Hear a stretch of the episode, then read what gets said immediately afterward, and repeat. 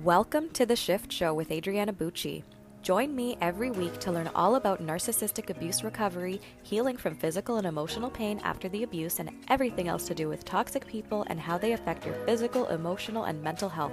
And no, you are not the crazy one. Thank you so much for tuning in to today's episode. Let's get right to it. Hello, and welcome to episode number 26 of The Shift Show. So, today I am going to talk about the C word closure and how you will never get closure from a narcissist. So, this is the number one thing that I want people to understand. You will absolutely never, ever receive the closure that you believe you're looking for from a narcissist or anyone in general, but in this context, obviously, we're going to be talking about narcissists. And this applies to whoever the narcissist in your life is, whether that is a narcissistic parent or, you know, a significant other or a family member, whoever it might be, you are not going to get closure from them in the way that you think you're expecting to get it, right? So, first, explore what you are looking for in respect to closure, right? Like, what does closure mean to you? And in an ideal world, what would them giving you closure look like? Okay. A lot of the times with narcissistic relationships with significant others, they sometimes at the end of a relationship, they will tell you that they want to talk to you for closure, to give you their closure. And I want you to understand that if you're leaving a relationship with a need for closure, okay, no, you're not going to get it. You're not going to get it. Any relationship where both parties, you know, they end amicably and whatever, like there's no going back for closure. It's just not a thing. It's just this relationship's over for whatever reason. We both agree to it. We both, you know, this person had their reasons for it and I, I have my closure, right? Even if it's, you know, a breakup that you're not expecting. Um, you know, maybe they they had a reason or whatever. Like it, it normal relationships end very differently than narcissistic relationships. I just want to make that very clear. And I'll probably do an episode one day about like the difference between a normal relationship and a narcissistic relationship because it's totally different, um, just in general. But when you're with a narcissist and you guys break up and whatever, you're probably going to be really confused about the breakup, um, depending on the situation. You know, sometimes a narcissist will just behave so badly so that you break up with them, um, so that you look like the bad guy. And in that case, you kind of don't even really need closure.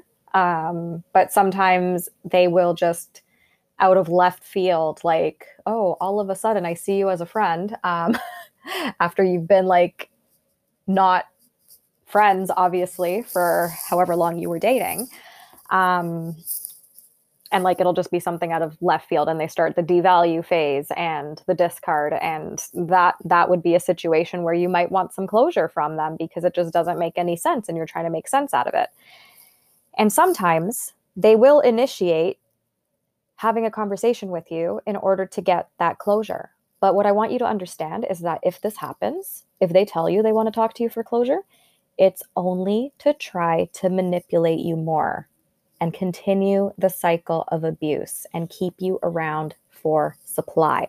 Like you are literally being put in a situation where you are going to potentially be backup supply for the narcissist. Um, so just please be aware of that. I know it's not what you want to hear if you're like recently broken up from somebody, but this is this is their goal. It's a trap. It's a fucking trap. And I want you to understand that it is a trap first and foremost. And understanding that this is a trap will help you realize that, you know, you can't get closure from someone else. You have to create your own closure. And having a deep understanding of the fact that you cannot receive closure from somebody else can help you realize that closure is not even real. It's actually just a concept. And you know, it's it's just it's not anything. It's just this abstract concept that we make up in our minds that, you know, maybe you think that closure is going to solve your pain, right? Because if you're looking for closure, chances are it's because you're experiencing some level of emotional or mental pain where just having the answer as to why, why this happened, why this person is the way they are, that is painful. And a lot of the times, answering that why is there is no why. It just, they, they suck. Like they're a narcissist, and that's just it. And even if the narcissist is a parent and they're on their deathbed, you're not going to receive closure from them. So if you listen to my last episode, I will I can't remember if I said that like there was no deathbed apology or confession or anything and I'm sure I probably spoke about that, but I'll just emphasize that there there is never going to be that, okay? So my mother was she wasn't even there. Like she didn't even have her mind intact when she was on her deathbed. And you know, she she chose to live her life in a way that was very self-serving, that was very much looking out for herself, that was very much she didn't give a fuck who she was screwing over.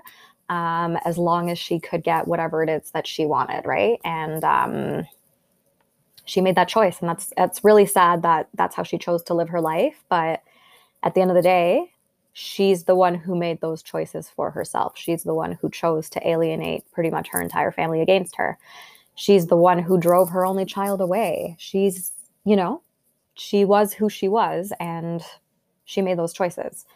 And even though, like, she was not all there on her deathbed and the dementia very much altered her personality. Um, and you know she had a massive heart attack as well. So there's definitely some brain damage that would occur from that like the deprivation of oxygen or you know i'm not a doctor but i'm sure that that can't be good for the brain either.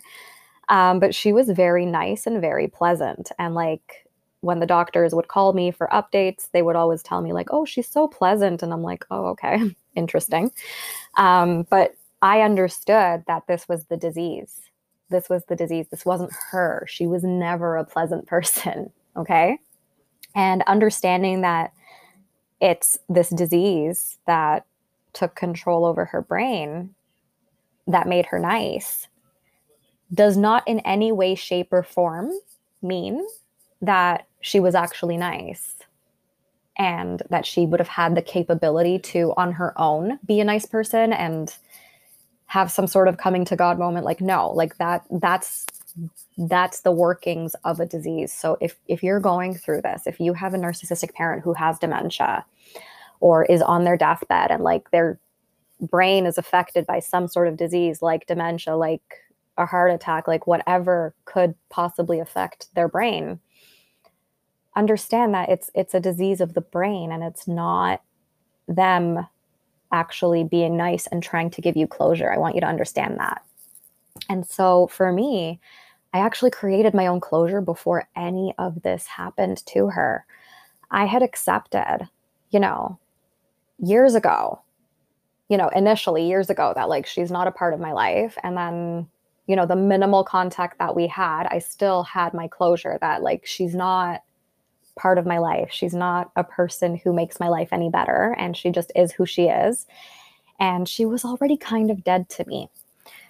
So, you know, like it's pretty sad, but at the same time, that was what I needed to do to create my own closure to be okay with not having a mother as a part of my life. And this was well before her death, like well before her death. So I want to encourage you that if you do have a narcissistic parent, you can create that closure before they even reach their deathbed. Just accept that, you know, this person biologically is my parent, but this doesn't mean we need to have a relationship, right? And of course, there's maybe there's legal stuff that you need to have like a little bit of a relationship, and that's okay. Like, I'm not going to tell you that that's wrong, right? Um, because legal stuff is legal stuff. but if you're able to maintain that very minimal emotionally de- detached contact safely, where your mental, physical, emotional health are not at risk, then that's fine. But if any of those healths of yours are at risk, you need to do some inner work to make sure that you can handle this because that's going to just make it so much easier for you when you process those emotions, when you release those emotions. It just becomes so much easier for you. And then you can handle whatever the hell happens in the future. You can handle with a clear head, with a clear mind when they do reach their deathbed or whatever, right? And the same thing goes for relationships. Like, obviously, it's probably not going to be a deathbed situation with a relationship, but when you do break up with that person and they haven't given you any closure and like the breakup seems out of left field or, you know, the devaluing stage just fucking happened out of nowhere and you're not making sense out of it, like that in itself is closure. Things that don't make sense is closure, right? If something makes that little sense, that's all the closure you need because closure, again, is just a concept. So I want you to ask yourself these questions, okay? What does closure mean to you?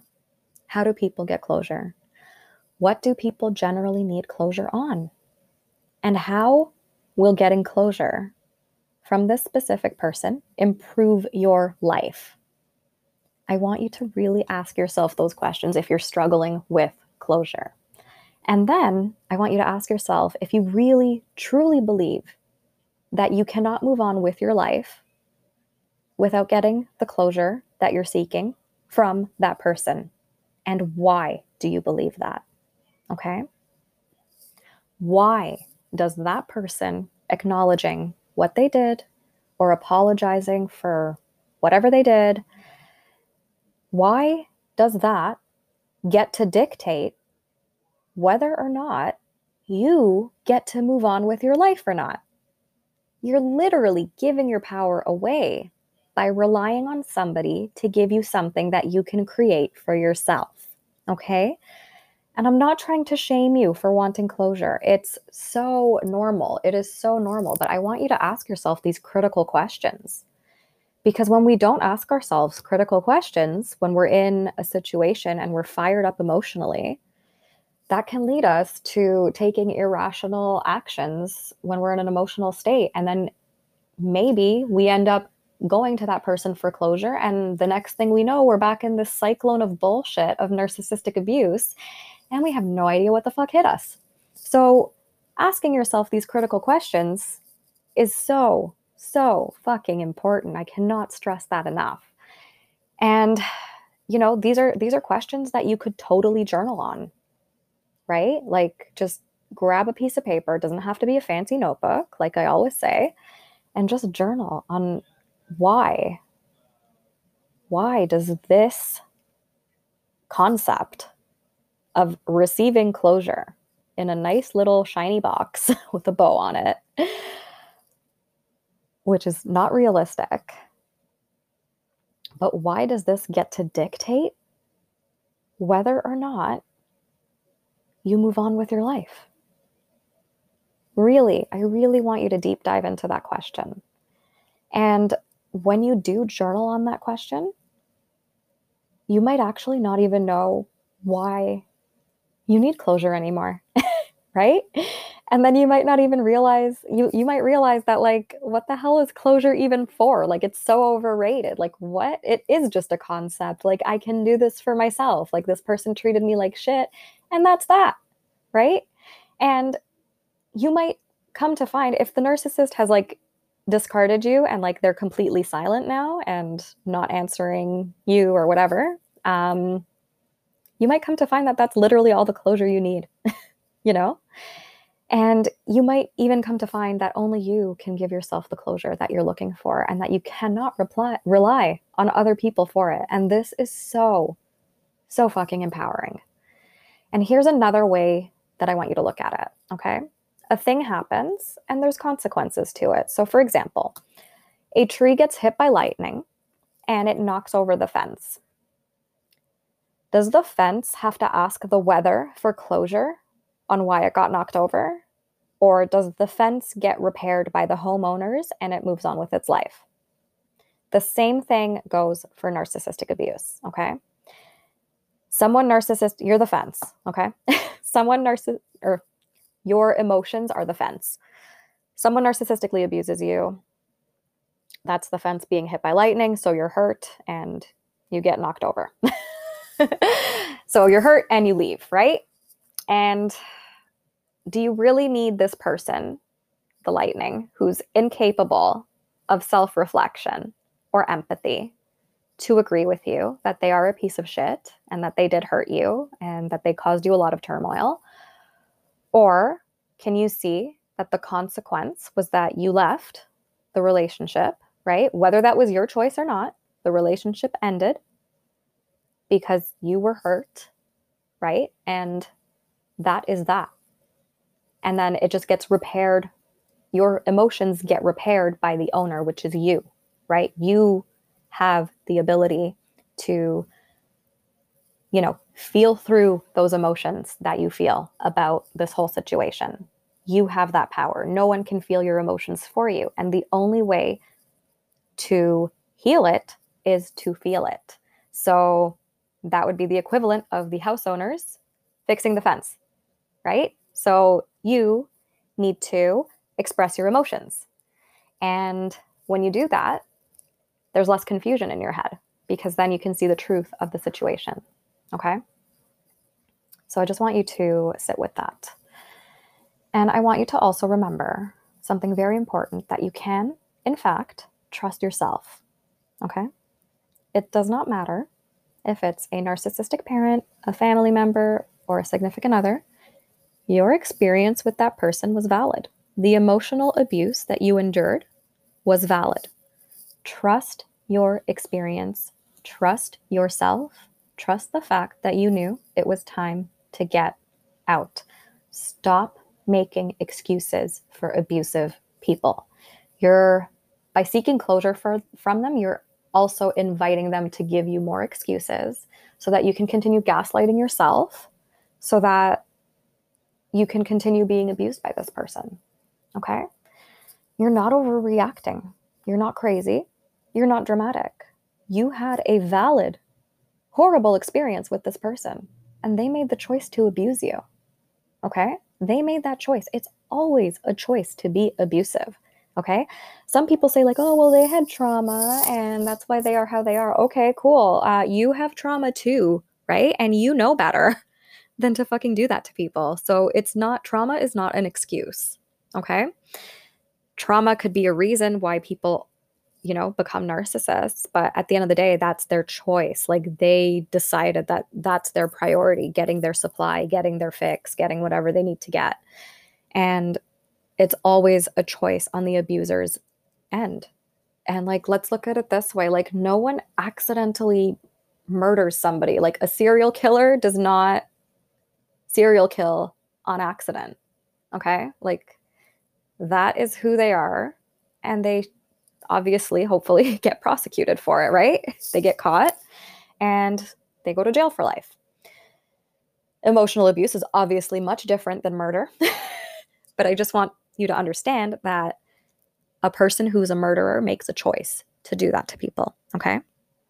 Narcissists, in a way, are emotional murderers. They make a choice to manipulate, they make a choice to fuck with people's minds in order to get what they want. It's a fucking choice. And don't let anybody tell you otherwise that it's not a choice, okay? I don't care if they're acting unconsciously or whatever. At the end of the day, the narcissist is making a choice to be narcissistic because that is how they feel like they want to live and to get what they want. It's a control thing. Control is more important to them than how they treat people. And that's a choice. So anybody who says otherwise is full of shit. So I just want you to understand that. And you left that situation for a very damn good reason. And if you got left from somebody like that, that's a blessing because you don't want that type of person in your life. And now you can actually start healing. And Self trust is so important. And I want you to understand that you can make good choices when you're in a shitty situation. So if you left a narcissist because they were treating you like shit, like you did the right fucking thing, you absolutely did the right fucking thing. I promise you. I absolutely promise you, you made the right choice. And you can trust yourself that you can make good choices when you are in a shitty situation. And you don't need that other person to validate that for you because they they physically can't like they absolutely can't because they will never admit that they're wrong. And that is on them. That's their choice to decide that they don't want to admit that they're wrong. So how do we get past this? All right? By feeling your emotions and doing the inner work okay? So creating your own closure does not mean that you're not in any pain you're probably experiencing some level of emotional pain if you believe that closure is going to solve everything for you.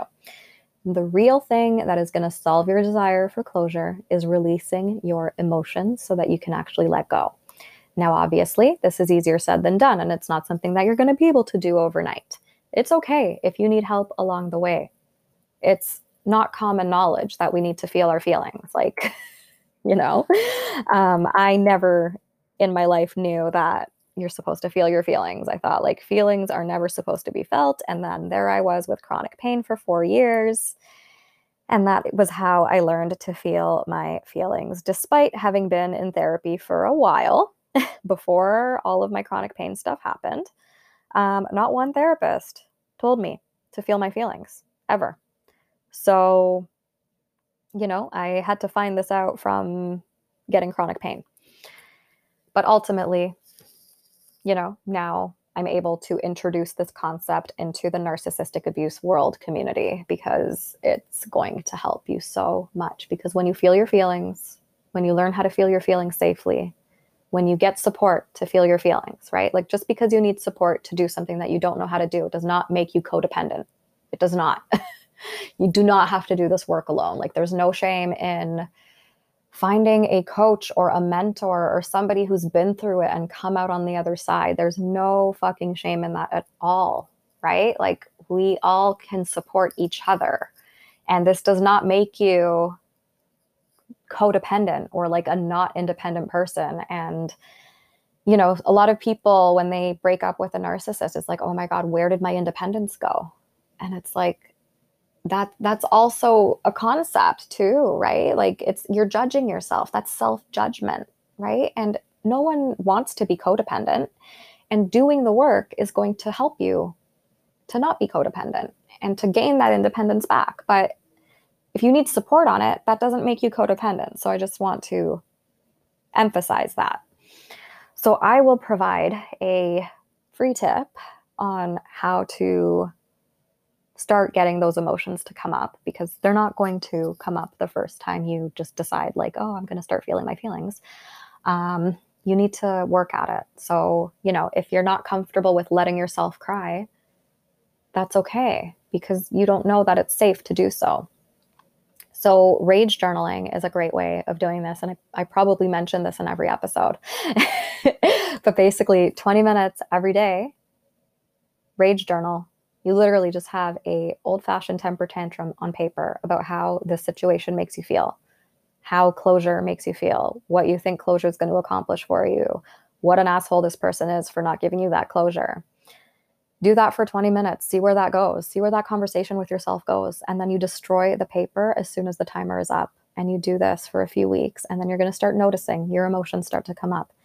And when you notice your emotions starting to come up, notice you know, instead of freaking out about it, because that's what we're inclined to do when we're so not used to doing this, notice where exactly the emotion is in your body. Okay. And feel into it. When you feel into it without judging it, you can let it go. You can actually observe the intensity of the emotion going down.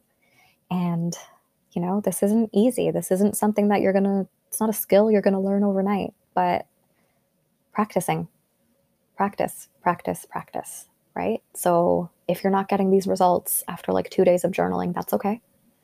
If you're not getting these results after like five days of journaling, that's okay. It might even help you to put a reminder somewhere that says it is safe to feel my emotions, it is safe to journal, it is safe to be human. Put it somewhere that you're going to always see it. So put a sticky note on your mirror, put a sticky note on your fridge, put your phone background with that on there too, right? Like just something that says it's safe to feel my emotions. And that's going to speak to your subconscious brain at a certain point and you're going to start believing that it is safe. So, you know, like do things like that. And if you really, really need support, seek it out, right? There's coaches out there, there's mentors out there, there's therapists and counselors out there who are trauma informed, who are aware of feeling your feelings. They might be hard to find, but they're out there. but, um, you know, seeking that support is going to help you to speed up the process and put things into perspective so much faster than doing it on your own. And you don't have to do it on your own. You can absolutely get support. And this is this is why I do what I do. So if this is speaking to you and you feel like you need to work with somebody one on one and you want to work with me one on one, that is something I offer. I absolutely offer one on one coaching. So I will put the link to that in the description here, as usual, in my podcast descriptions. And I also have a course called Transform Your Pain. It's 12 modules, it's a self paced digital course, and it's a fraction of the cost of working with me. And I've also included payment plans up to six months so that it can be super affordable for anybody to learn how to do this important work. So that is another option if you don't want to work with somebody. There there's my course. That that's the thing. so you know, feel free to sign up for that because that's an amazing resource. Um, I also have a book on pretty much the same thing, right? It's obviously a lot less interactive than the course a little bit less hands on, informative, whatever, but it's also another option. So, all the links to all these things will be included in the details of this episode. But I just really want to drive the point home that you don't have to do this on your own. And I hope this has helped. I hope you can understand that you create your own closure. And I hope you understand that going back to a narcissist to receive closure from them is only setting yourself up for more abuse. I know that's not what you want to hear. I get it. But it's the truth. And I'm here to be honest. And I'm here to share my knowledge as honestly as possible based on my experience, based on, you know, what I observe with my clients. It's there's no closure with a narcissist. It's overrated. You got to create that for yourself. So I hope this has helped, and we will see you next time.